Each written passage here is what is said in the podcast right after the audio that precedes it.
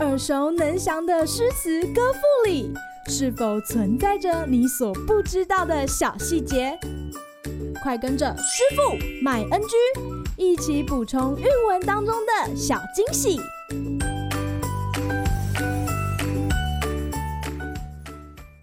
大家好，欢迎来到师傅麦恩居。我们今天要分享的唐诗是杜甫的《闻官军收河南河北》。剑外忽闻收蓟北，初闻涕泪满衣裳。却看妻子愁何在？漫卷诗书喜欲狂，白日放歌须纵酒，青春作伴好还乡。急从巴峡穿巫峡，便下襄阳向洛阳。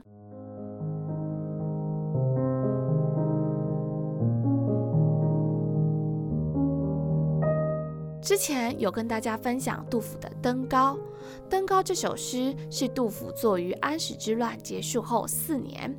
看来大乱结束后，杜甫的生活并没有好到哪里去。短短七年的国家动荡，把势力到达鼎盛的唐朝架往了十八层地狱，也把诗人杜甫活生生的逼成当时最著名的战地记者，进入了用诗写史的境界。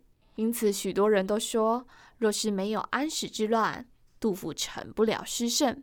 新春连假在即，那些难过的战争史诗，咱们就退后一点再温习吧。今天先来一点兴奋的。话说，经历过家园被占、与亲人离散、被俘虏、看着胡人烧杀掳掠等劫难，安史之乱有多久，杜甫就伤心、难过、恨了多久。西元七百六十三年，安史之乱进入了尾声。走投无路的史朝义上吊自杀，唐朝军队收复了河北一带。听到这个消息，杜老爷真的是欣喜若狂，恨不得马上跑去军队面前给一个大大的赞。这首《闻官军收河南河北》就是形容杜甫得到捷报，想着动乱即将结束时的激动兴奋和狂喜雀跃，是不是也和小朋友取得努力已久的比赛好成绩？或者是爸妈答应带你出去玩的时候，一样难以置信，额手称庆呢？今日 NG 点，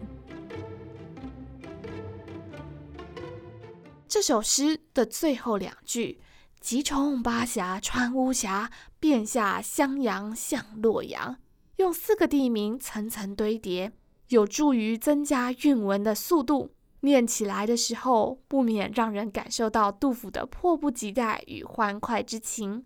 下次写作文的时候，也可以试试看哦。